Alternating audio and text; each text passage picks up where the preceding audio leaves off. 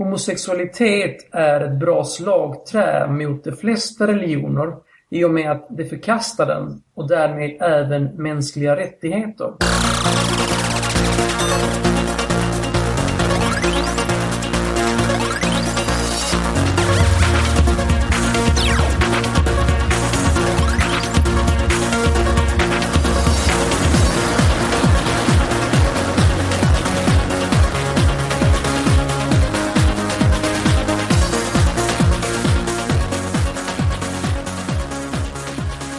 Välkommen till nummer 53 utav podcasten Mellan svart och vitt. Vi är en podcast som pratar om tro, tvivel, samhällsfrågor och skepticism blandat med aktuella händelser och musik i en personlig anda. Och vi som är med idag är Thomas. Dragan. Och Lisa. Hur är läget med er? Det är bara bra. Hur är det själv? Jo tack. Det är alldeles utmärkt faktiskt. Men vi undrar ju, Thomas, hur mår du egentligen? Du har inte ätit på så länge. Nej, det har inte blivit så mycket mat på länge. Jag har ju eh, fastat.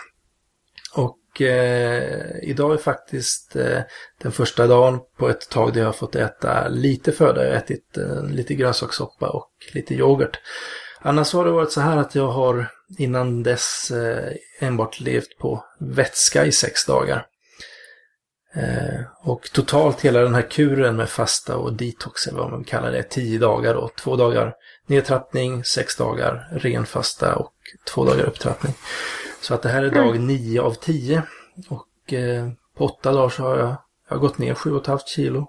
Wow. Eh, det var rätt tufft i början måste jag säga. De första dagarna var inte roliga. Jag hallucinerade om kebab och Pizza. Ja, jag ville bara gå och lägga mig bara för att tiden skulle gå för att, ja sådär. Mm. Eh, och, och, det var jobbigt ända in på dag fem och sex tror jag. Rätt hungrig bitvis och så. Eh, men igår var det så på hugget. Ja, nej, men dag lite... sju och åtta var riktigt bra faktiskt. Eh, mm. Kände jag i stort sett ingen hunger. Eh, inte det här begäret efter mat heller och eh, då kändes det som att det här kan jag fortsätta med en vecka till. Det är liksom och det ska du göra? Det ska jag inte göra den här gången. eh, för jag ska på kräftskiva här i övermorgon kväll. Okay. Och jag tycker det är, det är himla trevligt. Och eh, ska träffa grannarna här också. Vi ska flytta snart och så. Så det, det vill jag inte missa.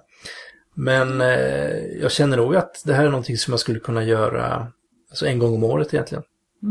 Mm. känner mig, känner mig ja, ren och fräsch liksom på, på något vänster. Eh, och för mig har det varit eh, anledningen till att jag gör det här. Det är ju framförallt att jag behöver bryta dåliga ja, matvanor och annat sånt där som, eh, som jag hoppas att kunna börja ett litet nytt liv efter det här. Och sen givetvis också i och med att vi snart kommer att prata om fasta i podcasten så då får man ju skaffa sig lite en egen erfarenhet så att eh, vi har lite mer material att prata kring. Jag var ju Riskera en... liv och lem. Jag var ju på ett spontanbesök hemma hos dig eh, det var det, det var himla mm. trevligt. Och jag träffade ju din fru också. Det gjorde du. Hon såg inte ut som hon hade några dåliga matvanor. Nej, jag. men hon, eh, hon är en liten gris faktiskt. Det är hon. Hon har kanske ja. bra ämnesomsättning. men, eh, men visst, absolut. Eh, hon är i betydligt bättre form än vad jag är. Det... För jag tänkte annars kunde du bara följa henne. Men det funkar ju inte om hon... Nej, det funkar om inte. Hon har gris, nej. Nåväl. Eh, Bra gjort. Tack. Ja, absolut. Mm. Då ska vi hälsa vår andra nya redaktionsmedlem välkommen och det är ingen mindre än Max Lundqvist. Välkommen i gänget. Tack så mycket. Eh, du kan väl berätta lite om dig själv? Ja, jag bor i Västerås och jobbar med ett företag som heter Liveverkstaden. Och vi gör pedagogiska live framförallt mot skolan och även mot företag. Ehm, så vi kan säga att jag jobbar med lek och har vetenskap och skepticism som hobby kan man säga. Okej. Um, vad är det för ämnen som intresserar dig mest när det gäller uh, det, som, det som vi pratar om här i podden eller liknande ämnen? Jag är obotligt intresserad av allt möjligt. Uh, och jag har intresserat mig för skeptikerrörelsen och religion och jag har nördat in en del på eh, ateismrörelsen i USA och de förutsättningar som de har där och kreationism och sen ja, så att mitt intresse är väldigt brett inom, inom skepticism och livsåskådning. Och sen så har jag intresserat mig mer och mer för, för religion överlag. Så att... Eh. Vilket avsnitt eh, av de som du har lyssnat på hittills av eh, vår podd har du tyckt varit bäst, om man säger så? Jag har ju lyssnat igenom alla, så det är svårt att säga vilket, vilket jag gillar mest. Eh, jag tycker att de är väldigt engagerande, de flesta. Så att eh, det är svårt att ja, Kom hitta igen nu, ett. något avsnitt måste du ändå vurma för här alltså. Jag, jag gillade det förra väldigt mycket. Mest för att jag blev så irriterad, eh, kanske. Kanske mest det... för att det var långt. Nej, utan, utan det är väl snarare så att när ett ämne jag tycker är väldigt intressant och väldigt viktigt kommer upp och det är folk som uttrycker åsikter jag absolut inte håller med om så, så blir jag engagerad och tycker att det är väldigt intressant. Och förra avsnittet var alltså om skapelsetro och evolution med Johannes Axelsson och Mattias Larsson, en debatt. Precis, och då var jag önskade att jag fick vara med och säga saker. Ja, precis. Eh, och eh, som en liten slutkläm här, du berättade en, en rolig grej för mig som jag hoppas att vi kan återkomma till vid något tillfälle. Att, eh, att du, när ni gjorde någon sån här live, eh, när ni gjorde ett sånt här live, så fick du en typ av en religiös upplevelse. Ja, det var en ganska speciell episod. Jag spelade alltså en religiös roll i en fiktiv värld med en fiktiv religion och det var en situation där jag, min, jag och min roll var ganska maktlösa. Och det hände stora viktiga so saker i den här världen. Och jag kunde inte göra mycket så jag gick till kyrkan och bad. Och jag tror att, nu hade jag ingen klocka, men jag tror att jag var säkert var där och bad i över en timme. Bara för att det kändes rätt i rollen och jag ville leva mig in. Och sen plötsligt känner jag att nu ska jag inte vara här. Jag känner nästan som en vägledande kraft som bara så här, jag ska gå ut och nu. Och så kommer jag ut och hamnar mitt i händelsernas centrum och gör och det gör all skillnad. Eller jag, att, att jag gick ut där kändes verkligen som att det här var det som behövdes just då. Eh, så min roll, om jag tänker som jag upplevde min roll då, så var det ju en, definitivt en religiös upplevelse. Sen vet jag som spelare att det händer saker hela tiden på live. Ja, eh, och eh, så att, så att min tolkning som jag så är det ju att ja, jag hade tur när jag gick ut att det kanske var lite mer intensivt just då än vad det hade varit annars. Men det, jag förstår verkligen känslan av en religiös upplevelse. För det är en spännande jag... episod och vi får säkert tillfälle att återkomma till den och liknande upplevelser eh, och diskutera framöver. Men som sagt, jättekul att ha dig med. Eh, jag vill bara, jag bara understryka en sak. Max, du har glömt följa mig på Twitter. Ja, jag har skaffat ett Twitterkonto precis, men jag har inte riktigt kommit, ja, kommit underfund med det. Så... okay. Ja, jo, men jag har varit på semester och ute i skogen, så jag har inte, jag har inte hunnit med riktigt. Ha det så bra. Vi Tack. Ja. Hej. Ha det bra. Och nu går vi iväg till vårt huvudämne.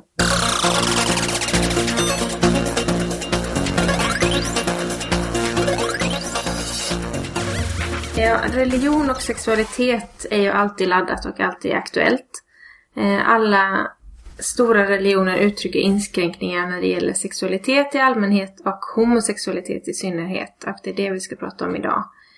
Eh, rättare sagt så är det ju förespråkare och ledare för alla större religioner som har uttryckt inskränkningar när det gäller homosexualitet.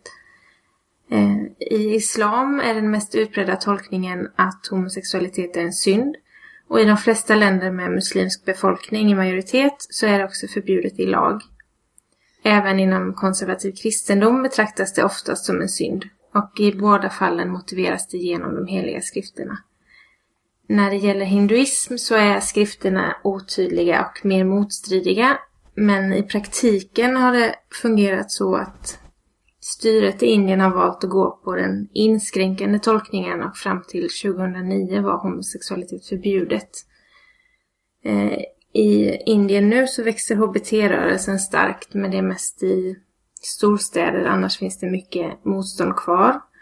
Eh, hälsoministern i Indien sa 2011 att homosexualitet är en sjukdom som snabbt sprider sig i landet. Eh, och buddhismen betraktas ju ofta som en tolerant religion. Eh, och där finns och tillåts många individuella tolkningar kring skrifter och lära. Men eh, även där så var det så att Dalai Lama förvånade och upprörde många, inte minst här hos oss i väst, när han gav ut en bok 1996 och sa att vaginalt sex mellan kvinna och man är det enda acceptabla för en buddhist. Och det, säger, Så- och det säger en man som aldrig haft sex heller, så att eh, det är rätt kul faktiskt. Att man kan göra Så det. men då kan man se att liksom, det finns i alla religioner så finns det personer med makt som har eh, som har uttryckt liknande åsikter. Eh, Så att det känns väl väldigt relevant och viktigt att prata om det här ämnet hos Mm. oss. Absolut. Då skulle vi vilja hälsa två gäster välkomna hit och det är Ardeshir Bibakabadi och Ida Årbro. Välkomna till Mellan svart och vitt. Tack så mycket. Tack så mycket. Och eh, han är muslim och homosexuell och aktiv i föreningen Homan, där han jobbar för att stärka de homosexuellas rättigheter. Eh, och eh, han vill också gärna se en hbtq-vänlig moské i Sverige. Och eh, vi får väl återkomma till det, det låter jättespännande. Eh, Ida är hetero, eh, tillhör Equmeniakyrkan och eh, jobbar mycket för hbtq-frågor. Hon har läst till diakon men ville inte ordineras om hon inte behandlades lika som om hon skulle vara en hbtq-person. Eh, vilket då ledde till att hon inte ordinerades. Eh, och eh, en, hon är också en av de drivande bakom Facebookgruppen hbtq-vänliga troende. Ardeshir, hur är det att vara muslim och homosexuell i Sverige? För mig har det varit väldigt eh, svår Eh, resa som jag har gjort alla dessa 28 år som jag varit här. Det var inte lätt och det kommer inte vara lätt eh, i framtiden heller. För att eh, det är väldigt svår eh, motstånd mot oss som är speciella muslimer eh, eh, och homosexuella. Mm, mm. Delvis på grund av att vi har ju fruktansvärda lagar i våra hemländer. Och det underlättar inte för oss även om vi bor i Europa. Oavsett vilket land i Europa vi bor. Jag har ju väldigt kontakt med alla muslimer i andra länder också. De har lika tufft som oss. Så vi är inte undantagna i Sverige att vi har ju lika tufft. Ehm, Ehm, Ska man säga. Våra lagar, våra traditioner, våra kulturer, allting är emot oss. Alltså det är en väldigt eh, eh, lång väg vi har kvar tills vi eh, underlättar fördomarna och förebygga eh, våld och, och de här normer som man har med sig i sådana machokulturer som vi befinner oss i Mellanöstern. Mm. Hur, hur länge har du jobbat med Homan och eh, hur jobbar ni? Jag har jobbat med Homan sedan jag skilde mig. Jag var gift när jag kom till Sverige 1985 med en svensk kvinna. Mm. Och eh, även om jag var homosexuell men jag visste att den vägen var inte rätt. Och jag vågade inte gå hela vägen. Även om avsikten av min flytt till Sverige var det att jag ville vara fri. Men jag var inte fri ändå. Men tack och lov, kanske med lyckan, att jag träffade en kvinna som ändå kunde förstå mig. Att eh, jag hade tendensen till män. Vilket gjorde att vi kunde ju leva ihop i åtta år. Mm. Och eh, vi skaffade barn. Jag trodde hela tiden det ska gå över.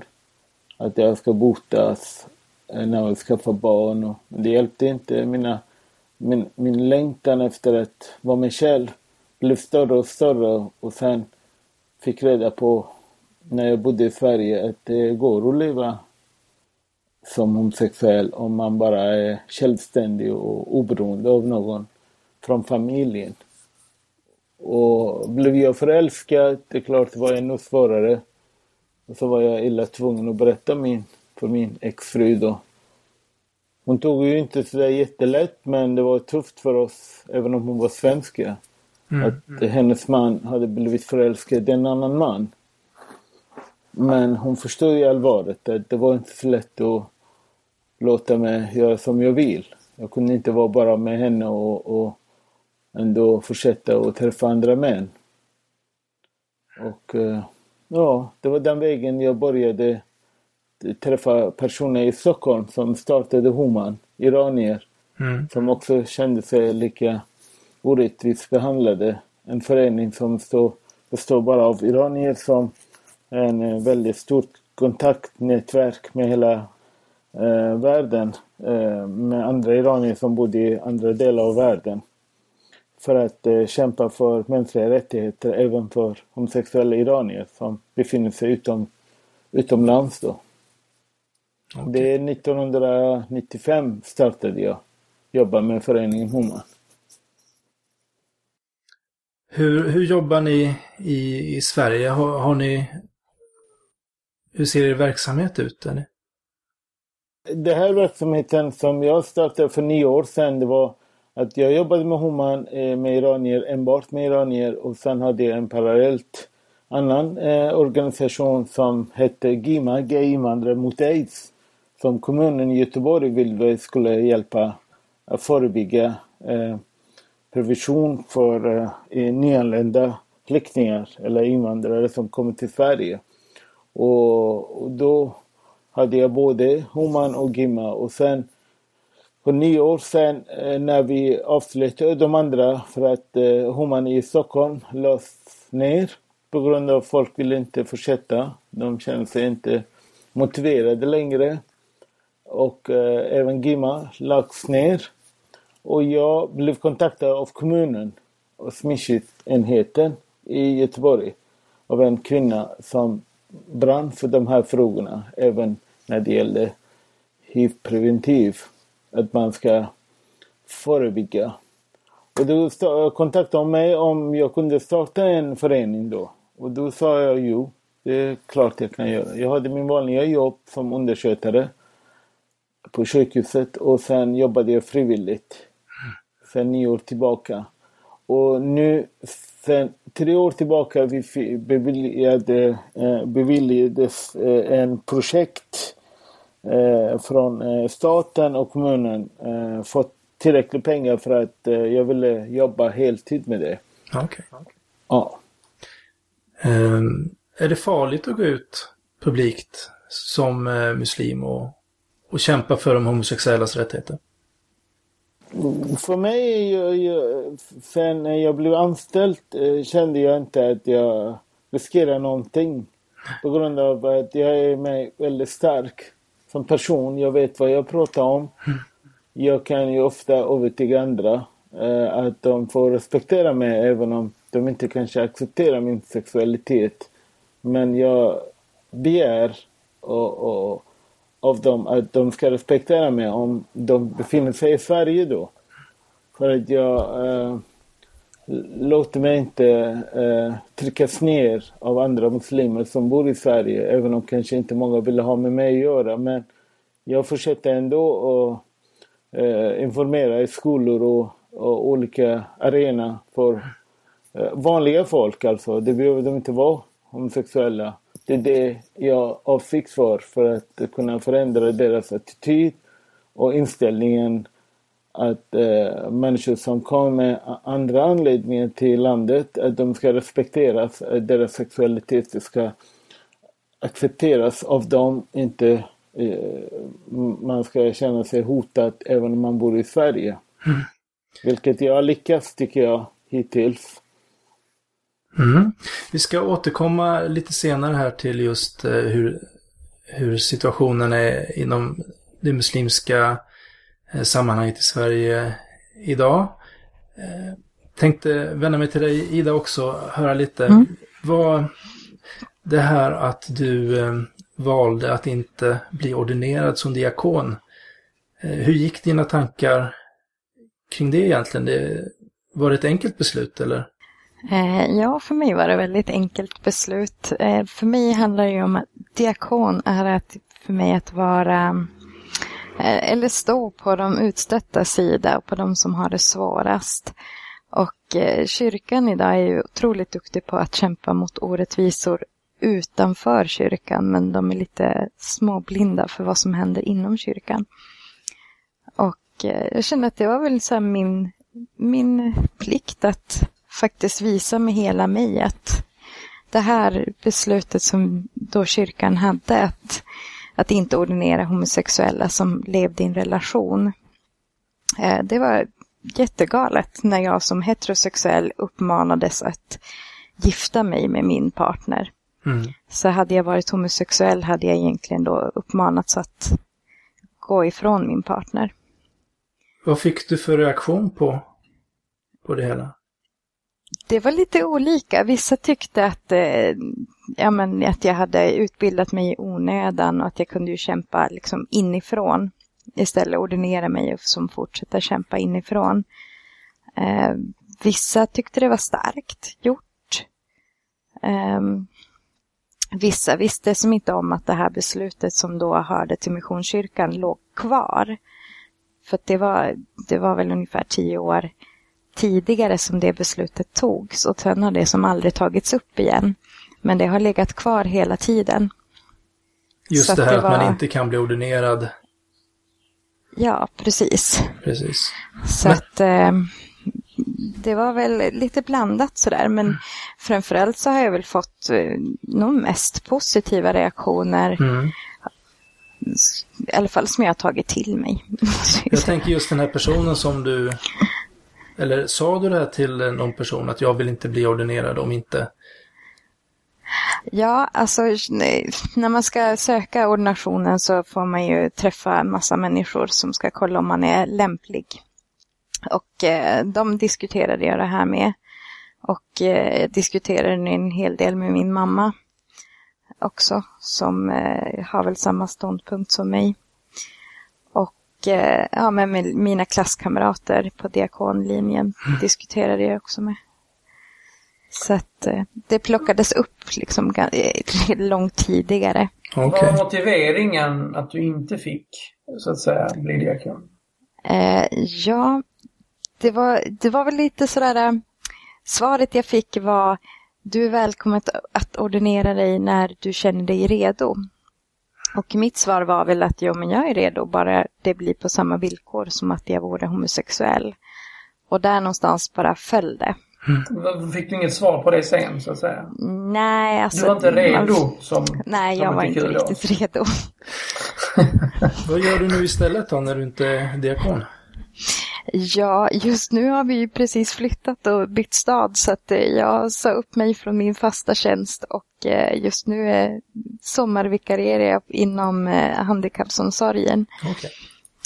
Och sen får vi se vad som ja. händer efter sommaren. Precis, och på samma sätt där tänkte jag att vi skulle återkomma till hur det, hur det ser ut genom frikyrkligheten med HBT-frågorna. Jo, eh, jag har en intressant tweet som jag tweetade ut den 29 juli i år. Och den lyder så här. Homosexualitet är ett bra slagträ mot de flesta religioner i och med att det förkastar den och därmed även mänskliga rättigheter. Vad tycker ni om det? Säg den en gång till. Homosexualitet är ett bra slagträ mot de flesta religioner i och med att det förkastar den och därmed även mänskliga rättigheter. Dragan gillar ju inte religion. Nej, jag förstår det. Eh, så att, eh, så därför så tycker jag att när man tar upp den här frågan så så, eh... Jag ser ju en direkt koppling till mänskliga rättigheter där så att säga. Och i och med att de flesta religioner inte accepterar homosexualitet så accepterar de inte mänskliga rättigheter heller. Jag ser du, ju den kopplingen. Men du tycker ju att islam eh, går att kombinera med en positiv syn på, eh, på eh, alltså det här med homosexualitet och liknande. Eller? Frågar du mig? Menar, Nej, jag frågar Ardeshir. Ja, okay. Eh, det, det, är klart de inte gör, men det jag menar, jag vill inte kompromissa med islam, det islamen som eh, de pratar om. För att vi har, vi har imamer i vissa länder som är muslimer och homosexuella. Vi måste ju ändra på det. Kan inte Vi, bara vilka säga... länder är det där det finns imamer som är homosexuella? Vi har i Sydafrika. Han okay. har varit i riksdagen i, i Sverige och pratat om hur viktigt det är att man ska inte lämna sin religion på grund av att eh, tolkning av texterna. Ja, det var intressant. Måste- Det, var, det visste jag faktiskt inte om. Jo, det stod där att eh, sista artikeln jag hade på Dagens Nyheter om den imamen också. Att han har varit i Sverige, han har varit eh, medverkat i riksdagen och pratat inför alla rikspartiledamöter. Och eh, pratat vikten att man ska behålla sin religion och ändå eh, praktisera sin sexualitet utan att det skulle eh, komma till skada. Alltså, man ska inte eh, bara byta religion. Det som du sa förut också, det finns inte en enda religion som egentligen accepterar homosexualitet. Allting som avviker är normer som de förkastar den. Och det tycker jag att vi måste ju också kämpa för att förändra deras syn. För att de har ingenting att komma med. De texterna har de läst. De texterna har vi läst. Det beror på vad det tolkas. Hur det tolkas. Just i Bibeln står det ju väldigt uttryckligen i flera, på flera ställen hur fel det är att vara homosexuell, så att säga. Och även straff. Det, det ordet har aldrig kommit. Förlåt? Homosexuell. Det står inte om homosexuell. Ja, män som ligger med män som man ligger med Ja. kvinnor. Alltså det, var, det finns ju Jo, den typen men av... det finns ju många män som ligger med män. Det behöver inte vara homosexuella för det. Homosexualitet det är något man pratar om här, pratar om kärleken. Att man blir förälskad i en annan man. Det finns många homosexuella som inte ens har eh, sex ihop, men de lever ihop. De kanske inte är kapabla och, och om man tänker så, om man ska definiera eh, sexualitet. du, vill göra lite skill- du vill göra lite skillnad på att ha sex och att vara kär i någon. Ja precis, för att det Okej. är många, i många länder, eh, i, i, i många Mellanösterns länder, alla män nästan gifta, de män som tycker om att vara med andra män. Men de har inte tillfälle att, att, lägga vitsen på det, att de tillfredsställer sin omgivning, gifta och barn och ändå ha en relation med en annan person. Det kanske de kan vara mycket kära i den personen som av samma kön än, än sina fruar. För det är det samhället ställer krav på dem. Men sen tänker jag också att man måste ju lägga in eh, kontexten där det står att eh, män ska inte ligga med män så som är kvinnor. Så antingen kan man ju ta det väldigt bokstavligt och jag tänker så här att det för det första är ganska omöjligt för en man att ligga med en man med så som en kvinna om man inte pratar om analsex. Eh, och sen för är, det är, andra är, så är, det inte lite, eller är det inte lite, vad ska man säga, man läser mellan raderna så är det väl det det handlar om. Ja, kanske. Men sen får man ju tänka på att på den tiden var inte kvinnorna värda någonting. Så att om en man skulle ta makten över en annan man så var det ju ett väldigt effektivt sätt att ha sex med honom. För då vart ju den mannen en kvinna. Så att det handlar ju också om, om en helt annan kontext än vad vi har idag. Så att det är inte så enkelt att bara läsa Bibeln eh, eller såna här texter rakt upp och ner utan man får tänka på vilken tid det är skrivet i, av vilka och vilken kontext och Hur vilken... tolkar du den texten? Eh, Ja, som sagt antingen att det är rätt omöjligt om man eh, ska tänka vaginalt sex, vilket ju man förmodligen, ja men det går ju inte Nej. helt enkelt. Och eh, nej, men annars så tänker jag just som jag sa att, att eh, ja, det var väl ett effektivt sätt för män att eh, trycka ner en annan man och hamna på samma nivå som kvinnors ställning på den tiden. Så Men det kan, vara varför två tror ni- olika, det kan vara två olika så att säga, betydelser där.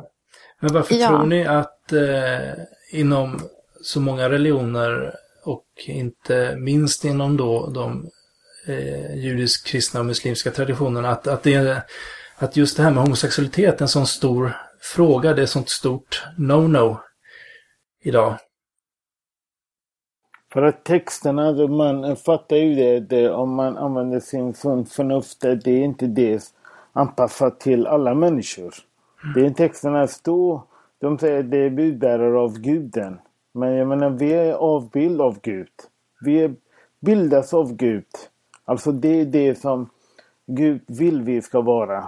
Vi ska inte ändra vår natur. Om vi hade tänkt oss att vi skulle alla vara likadana, det skulle vi inte känna överhuvudtaget att vi dras till något som inte Gud vill. Eller hur? Men Vi- menar du att boven i dramat är eh, att Jag menar, man det är skapta för att- bokstavstolkar? Ja, precis. texterna. De försökte ju eh, lämpa saker och ting som det passar just de människorna som tolkar eller det står att de, det är Guds budskap. Men vi är avbild av Gud. Jag menar, Gud älskar ju oss alla. Oavsett du är handikapp eller svart eller vit eller... Men människorna har alltid utnyttjat texterna på sina fördelar. Förtryckt andra. När vi pr pratar om apartheid, svarta, det är likadant där. Det är ingen som rår för det att man är svart, hudfärgen. Det, om man skulle resonera med de här ledarna överhuvudtaget, som påven också sa det, om du hörde nyligen. Mm. Vem är jag som ska döma att du ska leva lyckligt eller leva olycklig för att du råkar bli kär i en person av samma kön? Det, jag menar, människorna ska inte överhuvudtaget lägga sig i. Religion är något frivilligt. Du ska inte använda religion som politisk och förtrycka andra människor. Om vi pratar om vi har Gud, vi har en domedagen. Det får vi se den dagen när jag står där och försöker förklara det. Vad har jag gjort för synder? Eller hur? Vi människor ska inte behöva gå bokstavligen för det är texterna. Det är precis som Eh, man skriver texter här vad det gäller för lagar i Sverige. Om du går emot lagar så stå inför en domstol och du ska svara. Eller hur? Det är precis samma sak. Det är det jag säger till imamer. Vem är de som ska säga att de är profeter, att de... det sen finns så mycket du kan säga mot dem och de kan inte ha något att komma med. För att hela Mellanöstern, hela religionen bygger väldigt mycket på lögner. Lögner för att kunna förhäxa folk och, och, och ladda upp folk för att eh, straffa och döda. Och det är inte det som står i Koranen eller att man ska straffa folk. Där texterna jag säger det är precis som Elisabeth Olsson Wallin sa. Det terroriserar oss människor. Men vad tjänar man på att förtrycka homosexuella? Vad, vad ligger vinsten för religiösa ledare där? Det är allting som eh, bryter mot normer. Förut kunde vara du politisk eh, och tänkande. Du kunde blivit, du är något som inte normen vill. Människorna ville alla ska vara likadana. Så fort du eh, bryter normer i, i alla katolska kyrk, eh, kyrkor eller alla religiösa samfund när det gäller även otrohet mellan män och kvinnor. Kvinnor ofta straffas hårdare än män. Vad är som eh, står i Koranen eller som för- fördelaktigt för kvinnor? Det finns inte en enda text som är eh, och då undrar man vad är för Gud som skapar eh, människor och ska straffa dem redan i första dagen. Bara för att man råkar födas i fel eh, kön. Jag tror, eh, min teori kring det här varför eh, sexualitet och homosexualitet har blivit en så big deal i religionen är just mycket det att skrifterna är skrivna av män och för länge sedan. Och även vi som tror på, som är troende och tror att skrifter är religiöst inspirerade vet ju att det är mest män som har skrivit och män som har tolkat och lyft fram, för det är män som har varit präster. Eh, och även om inte syftet med skrifterna är att dominera och utöva makt så har man ändå de värderingarna och maktstrukturerna i sig. Och då tror jag att för att kontrollera, eh, hålla ordning i samhället och upprätta strukturer så är kontrollen av sexualitet jätteviktig. För heterosexuella familjer där kvinnan är underställd mannen och eh, håller uppe den strukturen. Eh, och, för då är inte kvinnor fria utan då är de ekonomiskt och socialt beroende och då kan man inte utmana makten. Men så fort det kommer in skilsmässor och homosexualitet och individuell frihet då hotar man den ordningen som patriarkatet är och då blir man liksom rädd, medvetet eller omedvetet, för att människor vill ha ordning.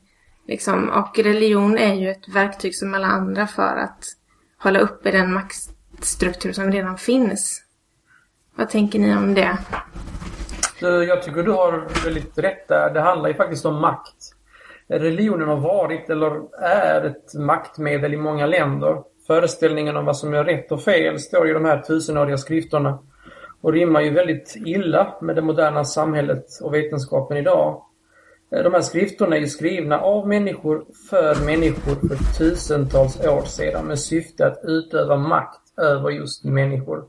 På så sätt blir ju homosexualitet, som är en naturlig variation och finns överallt i hela djurriket, en synd bland många troende. Det är så som jag ser det. Men hur tänker du att vetenskapen inte fungerar ihop med eh, religionen?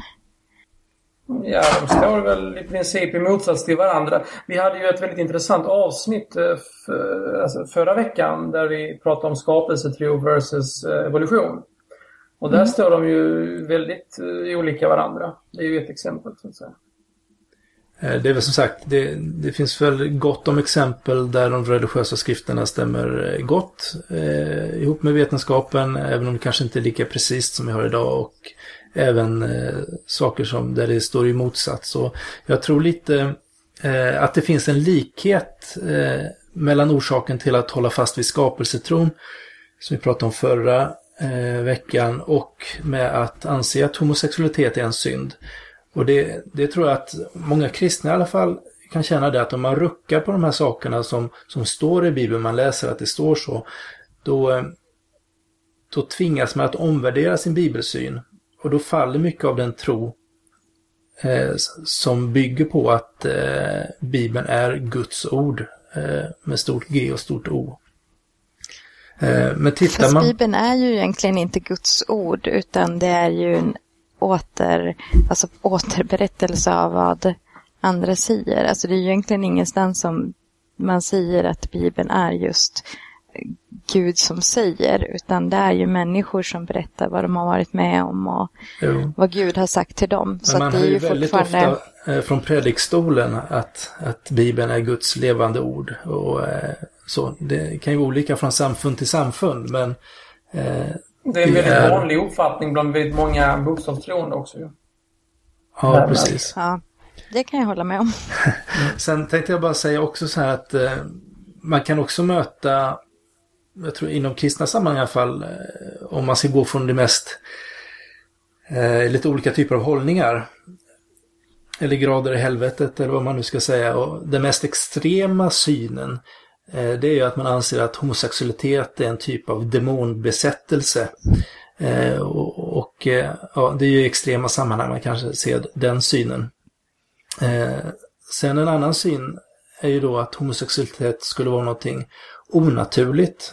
Att det är ett val man gör. Man syndar helt enkelt. Och eh, som sagt, inom många religioner finns det stränga straff för det här. Finns det inte förlåtelse då? Jo, i kristendomen finns det förlåtelse för alla synder om man ber och omvänder sig.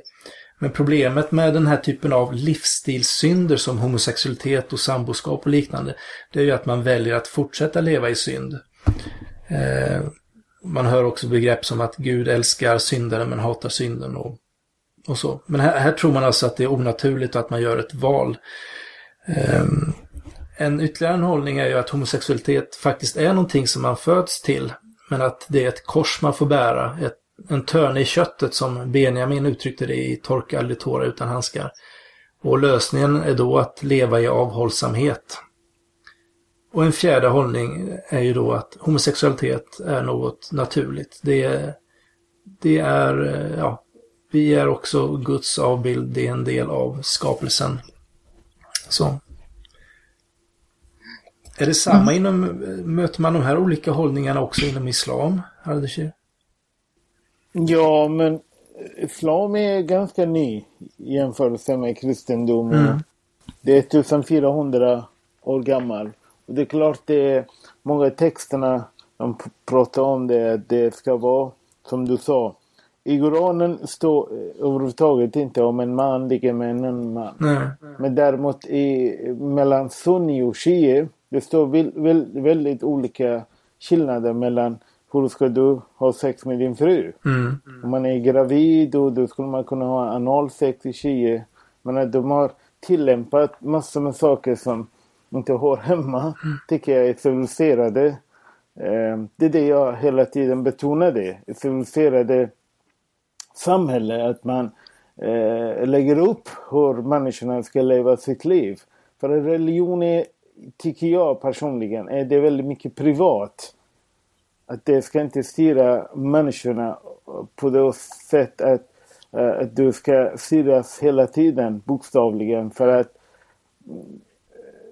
att för att kunna gå till äh, mötes med de här texterna, du måste ju må bra. Va? Mm. Mår man inte bra av det så ska man inte göra det. För att det är inte meningen. För att om man läser hela Koranen, det är väldigt mycket kärlek ändå.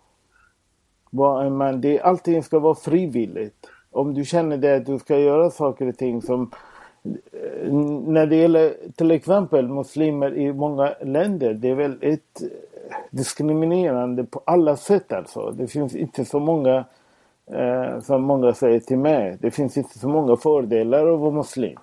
För du måste ju hela tiden bryta mot dig själv. Mm. Till exempel med lögner. Du ska inte dagligen ljuga. Vilket alla länder i Mellanöstern ljuger dagligen. De kan gå på fredagsbön och så kommer de ut och säljer sina varor till andra och ljuger hela tiden. Och det är det jag brukar i, i, konfrontera dem med. För det, det, det håller inte helheten. Va?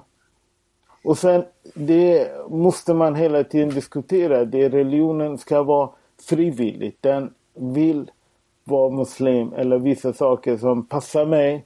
Att jag behåller min religion. Jag behöver inte eh, gå ut eh, en religion, vad än det kan vara.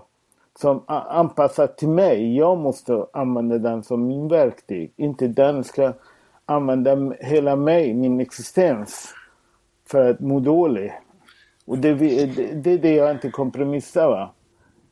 Alltså jag, jag tänker ibland så här att, att man måste göra ibland skillnad på det här med religioner och människors tro.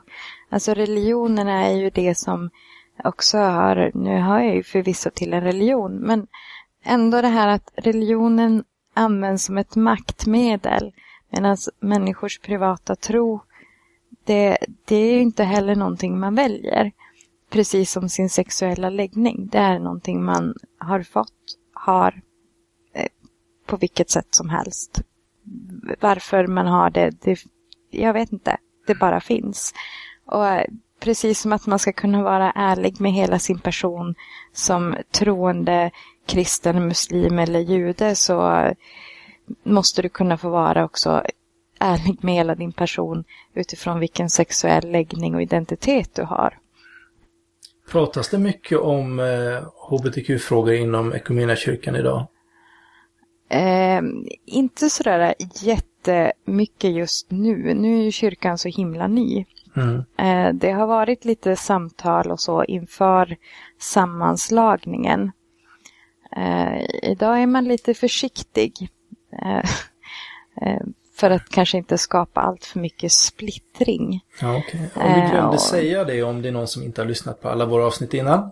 Fy skäms på er. Men i alla fall, kyrkan är då en sammanslagning av Missionsförbundet, Svenska Baptistförbundet och Metodistkyrkan. I Sverige. I Sverige. Ja, precis. Eh, och eh, kyrkan har ju funnits i tre år om inte jag minns fel nu.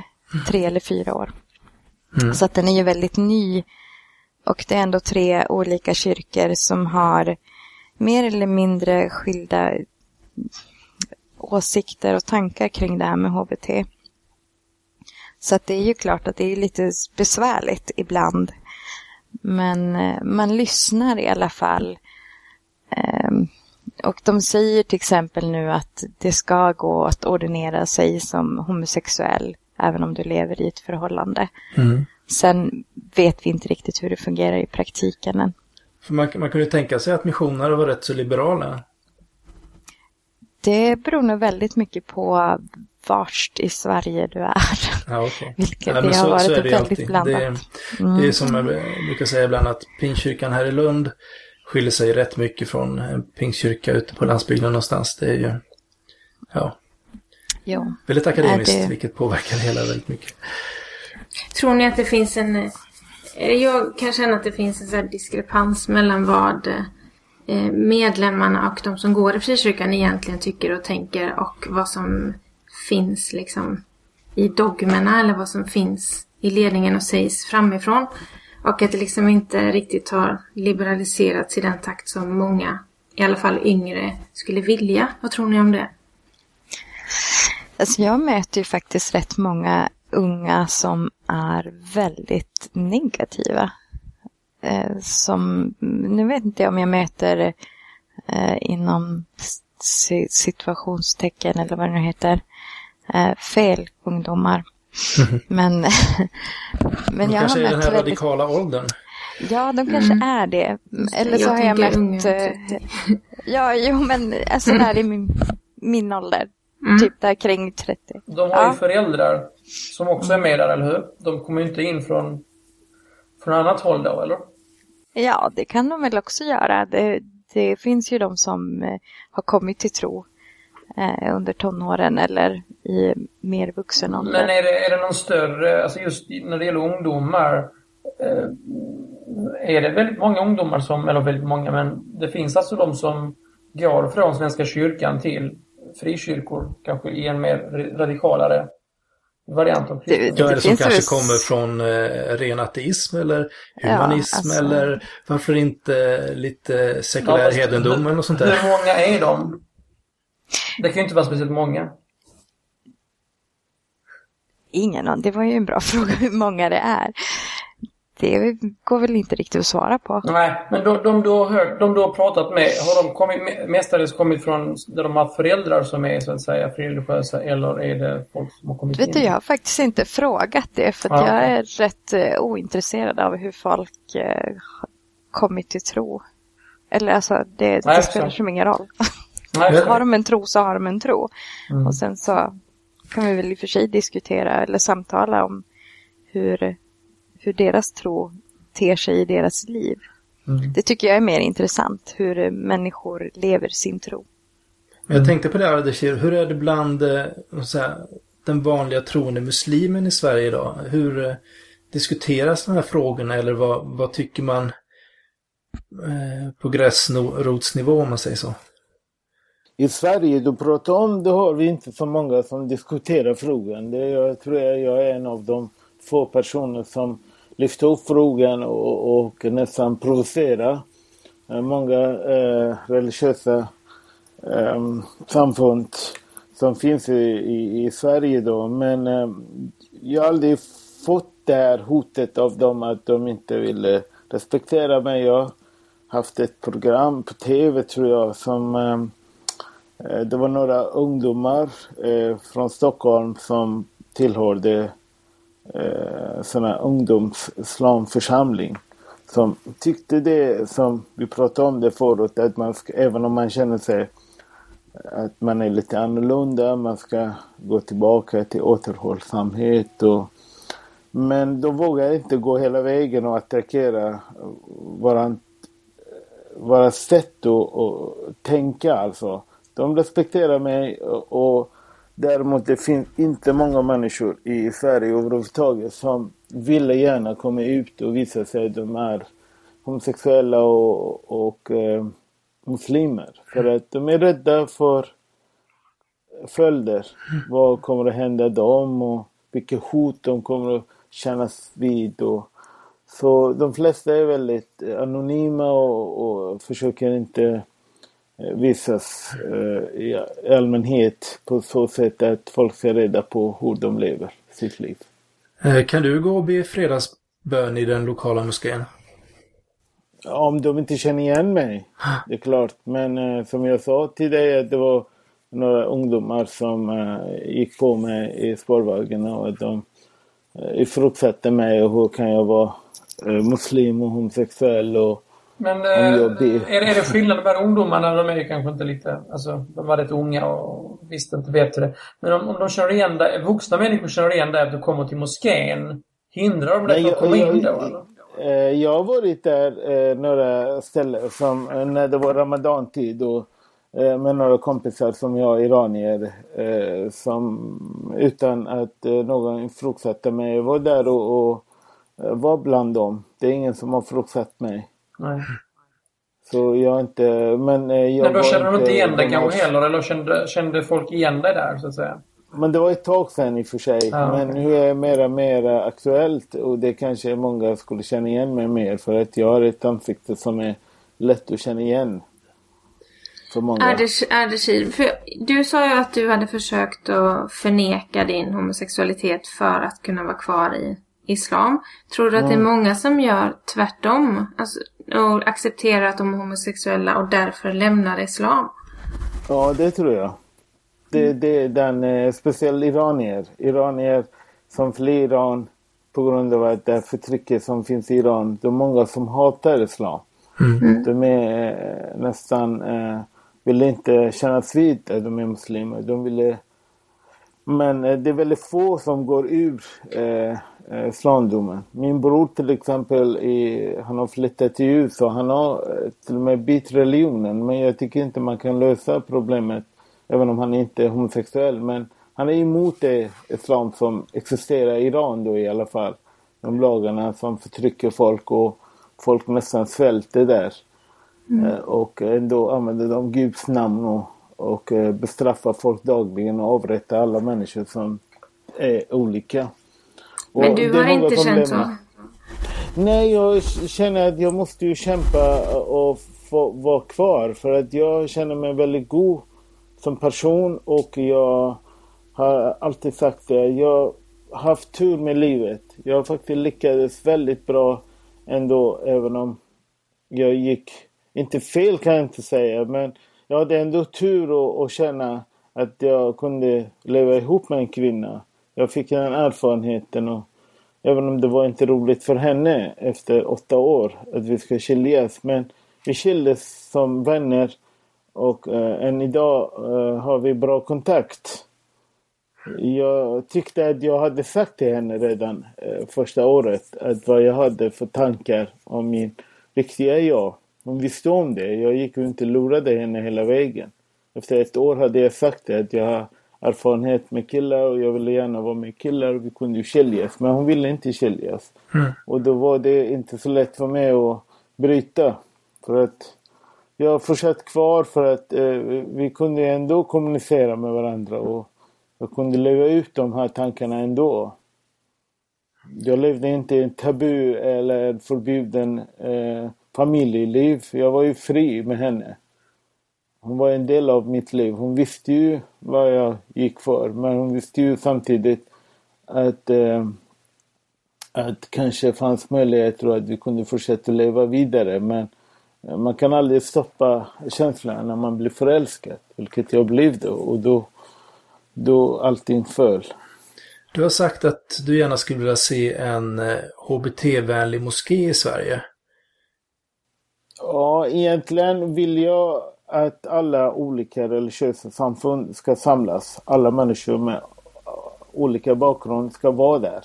Mm. Eh, och vilket vi har just nu en eh, förening som eh, vi använder lokalen där. Vi jobbar ju på eh, Göteborgs föreningscenter i Järntorget inne i stan. Och där har vi en lokal som vi eh, samlas, alla människor oavsett vilken kön man är och vilken läggning man har, både hetero och homo, alla som är för oss. Man behöver inte vara svart för att vara mot apartheid. Det är precis som många eh, kämpar för oss också. Som kommer, vi har ju aktivitet, till exempel nu på lördag har vi en, en, radiopjäs som handlar om eh, Salom Shalom, som handlar om en judisk man som blir kär i en annan man som är eh, muslim från Palestina. Och, och det kommer regissören och, och så bjuder vi massor med folk. Alla olika judar, muslimer, kristna. Eh, människor som inte har något religion överhuvudtaget, inte tror på Gud. Jag då måste säga att samlas det vi. låter som precis som våran Facebookgrupp fast eh, på en, eh, en plats. Mm. Det låter helt fantastiskt. Du kan väl berätta någonting om Facebook-gruppen också, Ida? Ja, alltså den startades för något år sedan av en kvinna som heter Nanna. Eh, I frustration av att Missionskyrkan var så seg. Eh, och eh, hon frågade mig ganska på en gång om jag ville vara med och administrera den här gruppen. Vi hade haft kontakt mycket innan. Eh, och eh, den har idag nästan 800 medlemmar och vi bara växer och växer och växer. Och den eh, lever och är helt fantastisk. Från början var den då, hette den HBTQ kristna. Men vi har ändrat den till troende så idag har vi massa olika religioner i den här gruppen och alla är välkomna oavsett sexuell läggning eller religion. Utan det är väl mer så att, att vi är vänliga. Precis. Eh, som en liten avslutande fråga här. Vad tror ni framåt? Kommer, hur kommer situationen att ändras? Kommer, kommer religionerna anpassa sig eller vad kommer att hända framåt tror ni?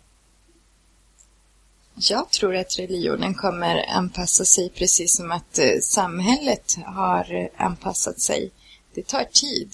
Alltså det har tagit tid för samhället också. Det är ju inte lätt för, för HBT-personer utanför religionen heller att vara uppe med sin läggning. Men, eh, och det kan vara ännu svårare i vissa religiösa sammanhang.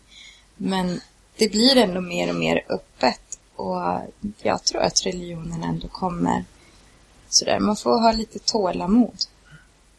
Vad tror du Ardeshir?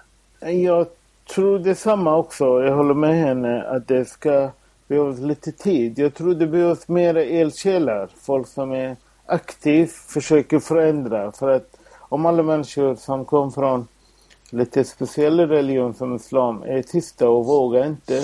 Det skulle man inte kunna förändra så mycket. Man måste kunna våga äh, höra sin röst hört och då kan man faktiskt förändra. För att förändra måste man sitta och diskutera och lyfta upp frågan och prata om Koranen, prata om texterna och försöka tolka vilken tolkning de har, vilken tolkning jag har, vad har jag för rättigheter, vad har jag för skyldigheter. Mm. För att eh, vi kommer att förändra men det kommer att ta jäkla lång tid. Mm. Speciellt i Islam tror jag. För att det ändå är väldigt nytt det här. Uh, I kristendomen vet man det att man till och med kan uh, gifta sig i kyrkan i Sverige. Kunde mm. man göra det för hundra år sedan? Nej. Så det, säger, det tar ju säkert 50-100 år innan Islam kommer att anpassas till människorna. Inte människorna ska anpassas hela tiden till deras villkor. Att man har en samtal och generationen, nya generation kommer att förstå sig bättre och eh, eh, politikerna, de som stillande, de är tvungna att acceptera människans val.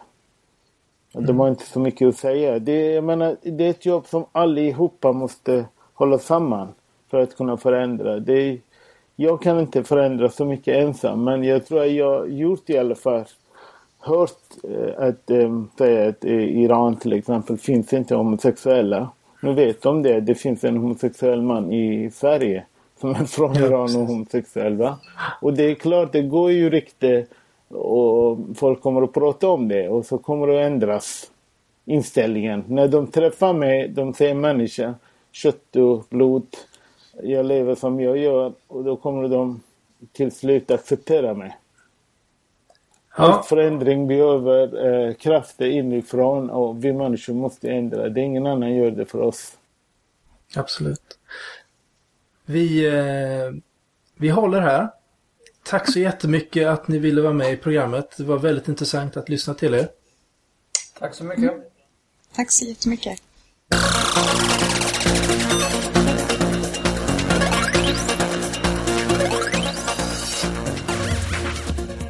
Och då var det eftersnack. Så ja Thomas eh, och eh, Lisa, vad tyckte ni om det här fantastiska HBTQ-avsnittet ikväll?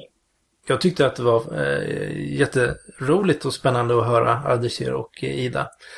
Eh, så att eh, jag är jättenöjd, måste mm. jag säga. Och Det är kul att höra människor med egna, egna det, berättelser. Berätta om eh, hur de har tänkt och känt i livet. En, en sak jag tänker på att det, när man pratar så här så kan det framstå som att eh, nästan hela Koranen och Bibeln är full om full av ord om homosexualitet. Men är det inte så här i Bibeln att Jesus aldrig nämner det? Och att i Nya Testamentet står det en eller två gånger någonting. Jag har fel i det Thomas? Är inte det en eller två gånger för mycket? Det Jo, är det väl menar- förvisso, men eh, Jesus eh, i Nya Testamentet säger ju aldrig någonting om det. Och tittar man på, på, på de berättelser som finns om Jesus så tar han ju alltid de förtrycktas sida. Och Men vi har ju han, fick ju kritik för, han fick ju kritik för att han umgicks med, Mm. med synderskor och eh, tullindrivare och, och så. Mm. Så att han var ju definitivt inte de, den som gick, vad ska man säga, eh, de styrande religiösa ledarnas eh, linje. Utan han, Nej. han såg ju till de utsatta. menar. Ja, att eh, man kan få för sig, alltså det kan låta när vi sitter och pratar som att man måste eh, förvränga det så totalt och det är lite svårt att få in. Men egentligen är det ju så att Nya Testamentet står väldigt lite. Och att det är mer så att det, det är liksom, Men... det är inte eh, så svårt att eh, bortse från de tre orden eftersom man bortser från så mycket annat. Liksom. Vad about Gamla är Testamentet? det. Det ingår också i kristendomen. Ja, men står så extremt mycket där som man i kristendom aldrig tar. För man, då tar man fram där att nu gäller inte så här lagen och det. Nu gäller det här nya kärleksförbudet, älska nästa. För där står det ju så mycket om förbud och sånt, om allt möjligt som vi inte bryr oss om. Så, men är tänk, så som- om det är nya vi brukar följa. Så att det är inte en så stor fråga i Bibeln som man kan tro ibland när man har vissa religiösa ledare. Det är så jag menar. Ja, Och sen är det lite som vi pratar om också i, i samtalet här innan att det beror ju helt på hur man ser på Bibeln. Eh, som Ida sa, ja, Bibeln är ju inte Guds ord, eh, sa Ida. Det, det är ju människor som har, som har skrivit och, ja, och i en kontext, eh, till exempel i en patriarkal struktur och sånt där som vi också pratar om. Så att eh, bara för att man är kristen och att man eh, ja, har någon typ av relation till, till Bibeln så behöver man inte ha den hållningen att ja, där står det att homosexuella ska stenas. Det tycker jag med bara för att eh, jag är kristen. Nej, för då är det ju med de som skiljer sig och de som gör det här och det här och äter den här maten eller gör det här på Alltså om man ska ta allt sånt där från gamla så bara om man inte har läst Bibeln så mycket och lyssnar så här på vissa kristna ledare då kanske man tror att det står mycket mer i Nya Testamentet om homosexualitet än vad det gör. Eh, Koranen känner jag inte till hur mycket det står men eh, ska man ju vara medveten om liksom att det är mycket människor som... Men det är ju det är väldigt, Säger. väldigt tråkigt att eh, så stor del av kyrkan har en sån ja, negativ syn på det här med homosexualitet. Och det var ju också som eh, Marcus Birro sa, tror jag, i den här debatten han hade med Christer Sturmark som vi pratade om en gång för länge sedan. Att, att det var liksom det han tyckte eh, var den, den stora skamfläcken egentligen på, på kristenheten då. Och eh, vi får hoppas att eh, det går åt rätt håll. Det, det tror jag också att det gör även om det är tyvärr eh, går trögare i de religiösa sammanhangen än i många andra. I Ryssland, för att, för att nämna ett eh, väldigt fasansfullt Ja, exempel usch, på hur ja, det är det kan ju gå. bedrövligt. Men det var lite synd att Erik inte kunde vara med idag. Mm. Eh, han får väl säga vad han tyckte om det här avsnittet sen då i eh, något kommande avsnitt. Eh, men eh, vi får väl hålla här för idag. Det tycker jag. Ja, Ha det så bra allihopa. ha det så bra. Hej då! Hej då! Du har lyssnat på podcasten Mellan svart och vitt. Vi finns på iTunes och på www.mellansvartovitt.se där du även kan kommentera avsnitten. Följ vår Facebook-sida och vårt Twitterkonto som heter svart vitt. Vi andra har Twitterkonton Thomas Schoberg, Draganist, Tant Erik och Lisa Emilia A. Vår jingel är gjord av Dragans band The Lounge.